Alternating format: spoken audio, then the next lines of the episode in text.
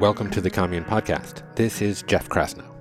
So, I've put in considerable effort to establish a sane and thoughtful voice on this podcast.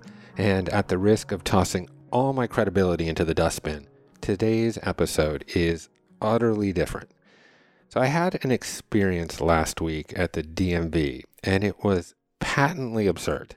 And I woke up the following morning and made a triple espresso I walked by my podcast gear in this caffeine inebriated state, and without any notes and completely on a whim, I recorded today's episode, which exposes a totally ridiculous side of me, generally reserved for amusing and embarrassing my children.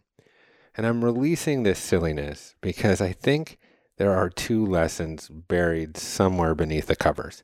First, humor can be a conduit for the truth. And second, sometimes we need to tap into a different side of ourselves in order to free ourselves.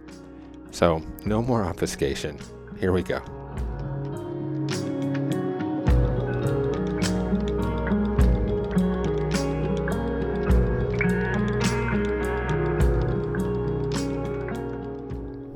Hey, it's Jeff, and you know I'm not British.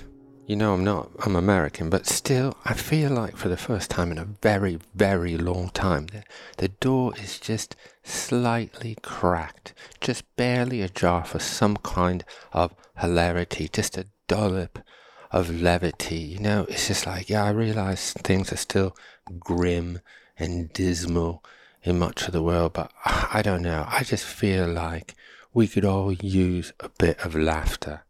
And it is said at times that comedy can be a conduit for the truth, right? I mean, Shakespeare had his fool, right? It seemed like a blundering idiot, but was always full of kernels of wisdom. And I suppose I'm a blundering fool most of the time, just ask my daughters. Like, but there is some sort of truth that we can get when we laugh. I mean, you know, I'm hanging out with my mates, maybe having a beer or two, and you know, after a couple pints, we're like getting at things. We're saying things that we wouldn't otherwise be saying. We're not walking on eggshells. We're getting into the gritty and stuff. And it's like I have this wonderful friend. Her name is Anasa. Like, just like prolific. I mean, if you knew what she was doing, your jaw would be on the ground. She's a black woman that lives in Memphis.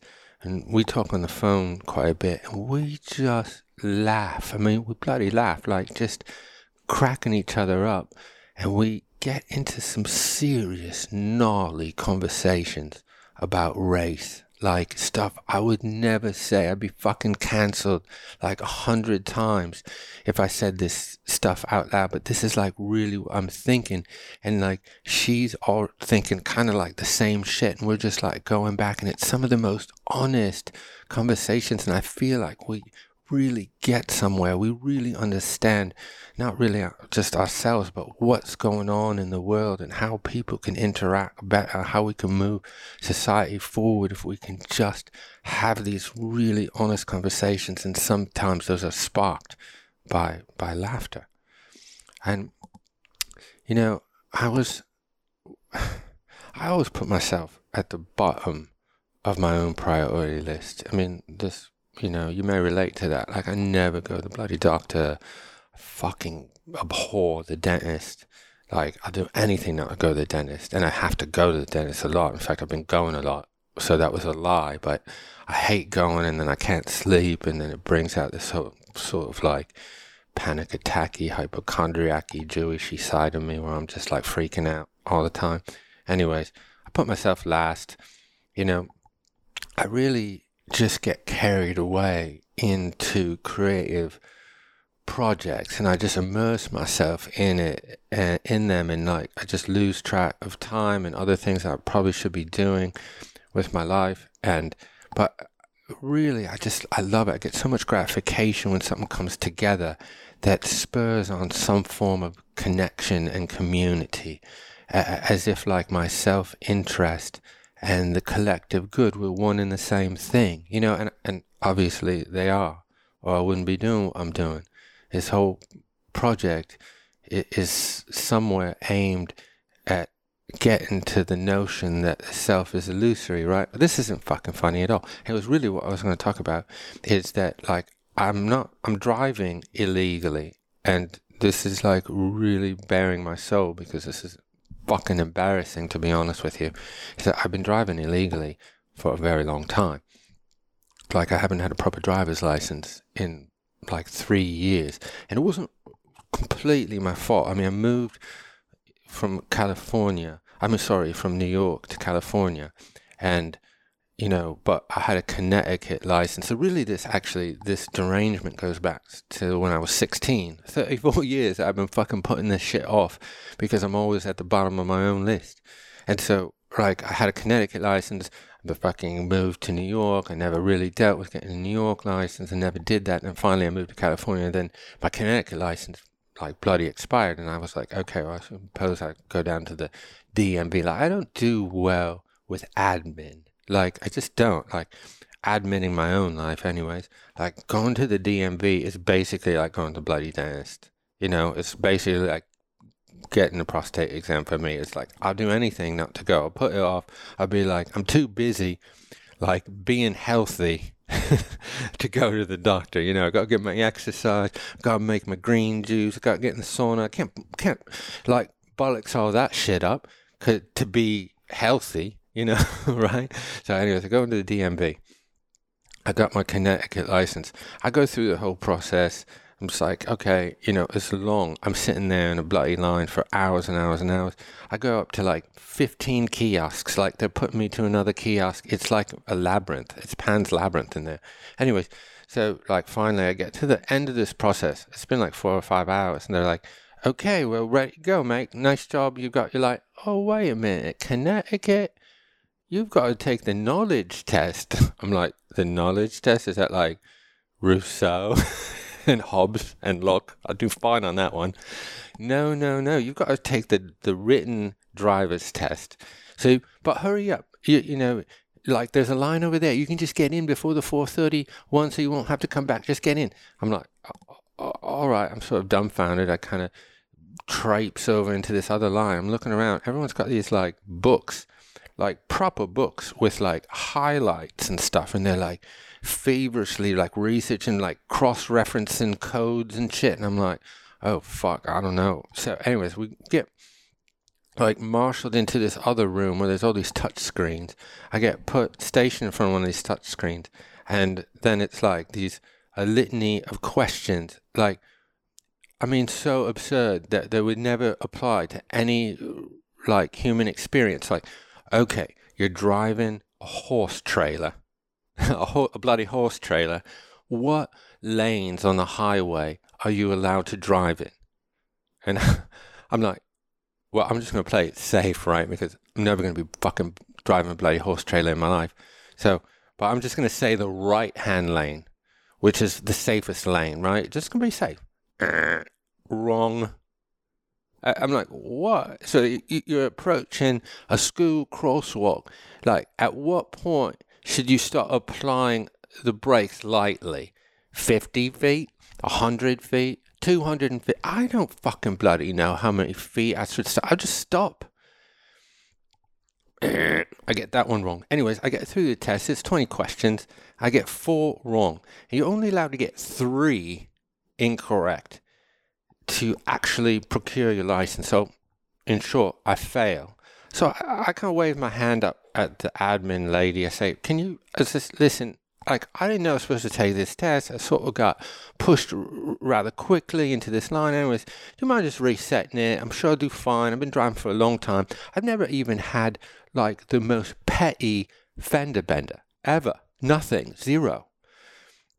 In fact, the, the hilarious thing about this is because I've been driving without a license, I drive fucking safer than if I had a license because if I got pulled over, I'd be fucked. And that's sort of like the irony of the whole thing. I want to tell the fucking like admin lady at the driver at the motor vehicle department like this has actually been keeping the world safer me not having a license because i'm driving at like 30 miles an hour all the time in the right hand lane. Anyways so she's like well i'm sorry but you can only take the test once a day I'm like, no way. I mean, I'll just take it again. I mean, nobody will notice. It's fine. Just like, cue it back up. Come on, come on. It's like, I can't. The computer locks me out. It's not, it's like, you've got a code.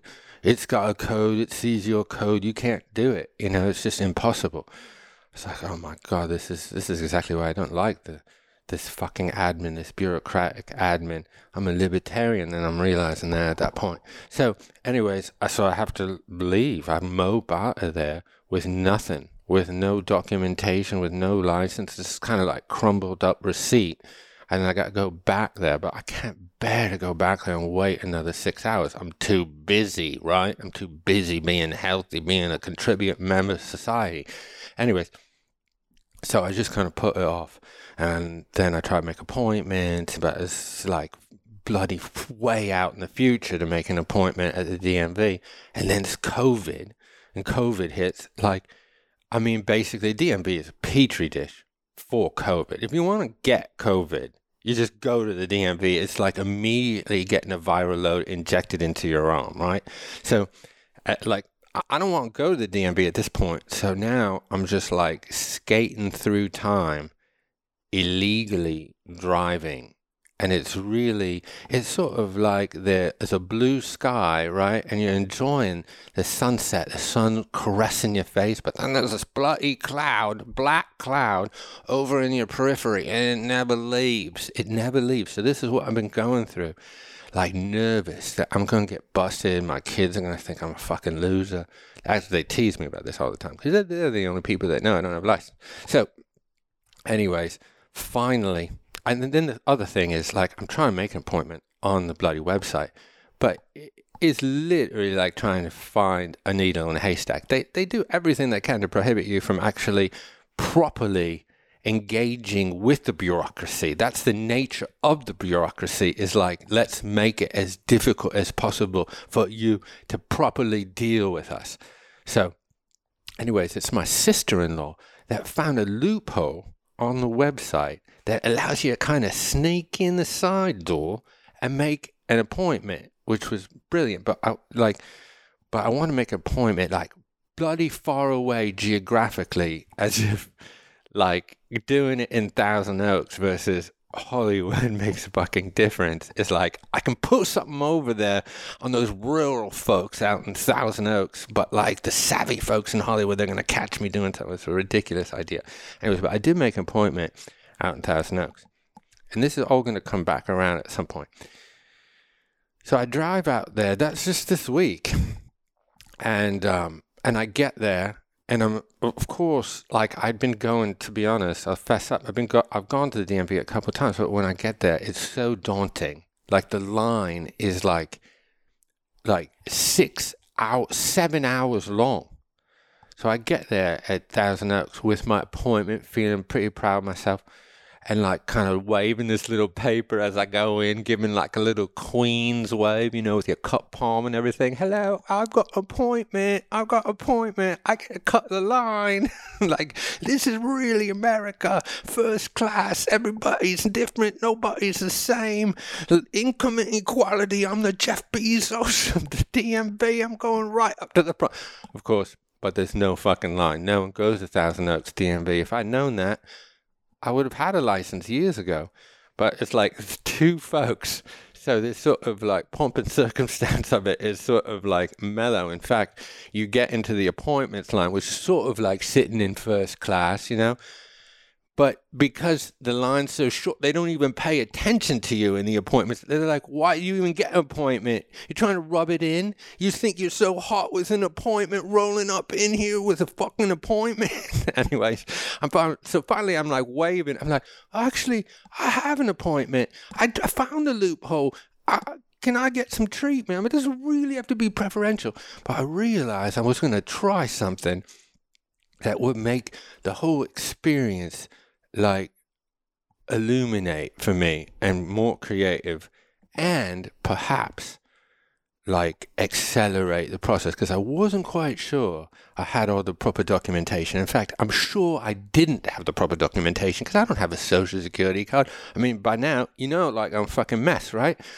So I do have like a crusty, like folded up Geico bill and like a passport that's also about to expire. To be honest, this is really the motivating principle of the whole thing because once you have a like you need a driver's license, some sort of proper identification to get the passport or you need a passport to get the, the the driver's license. But once you have both that are expired or suspended or whatever, then you're bloody fucked. There's nothing you can do.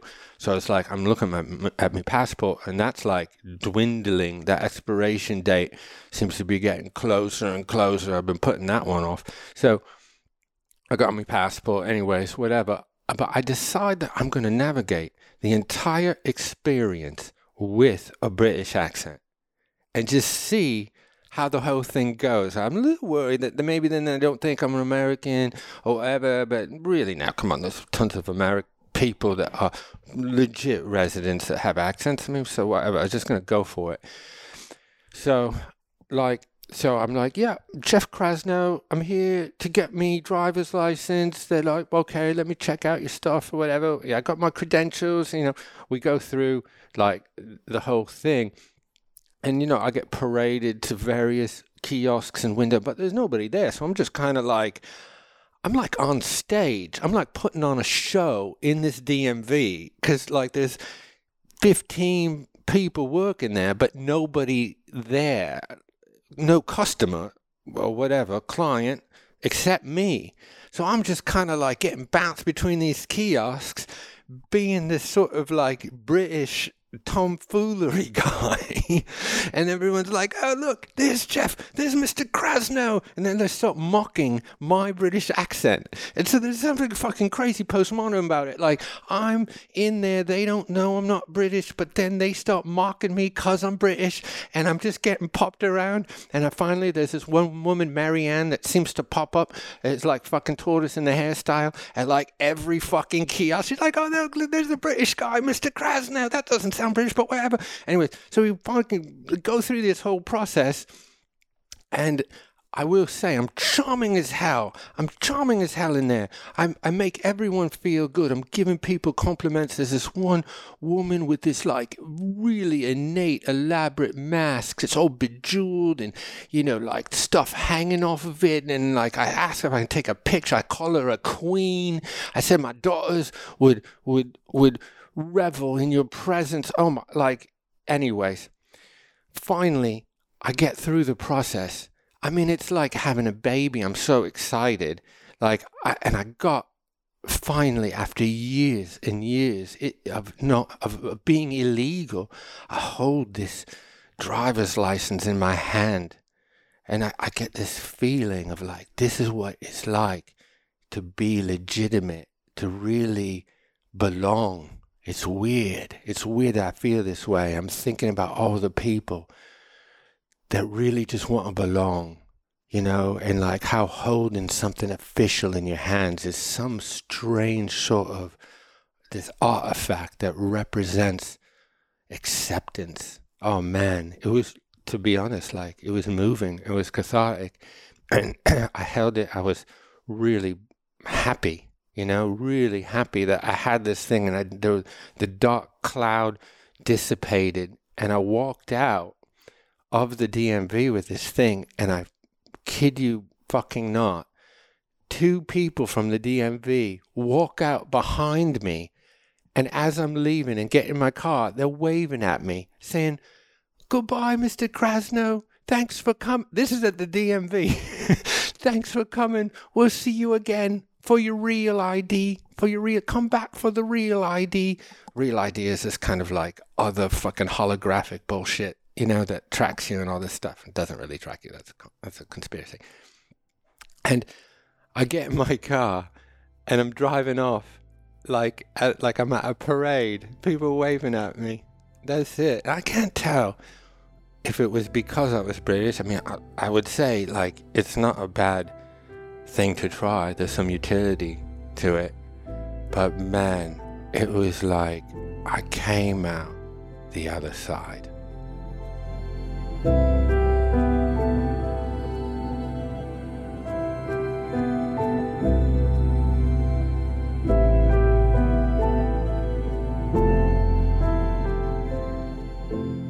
Okay, so there you have it, my British alter ego.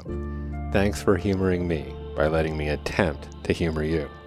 If comedy can be a conduit for the truth, then hopefully we can all laugh our way a little closer to God. Feel free to send me a note at jeffk at onecommune.com. That's all from the commune for this week. I'm Jeff Krasno, and I am here for you.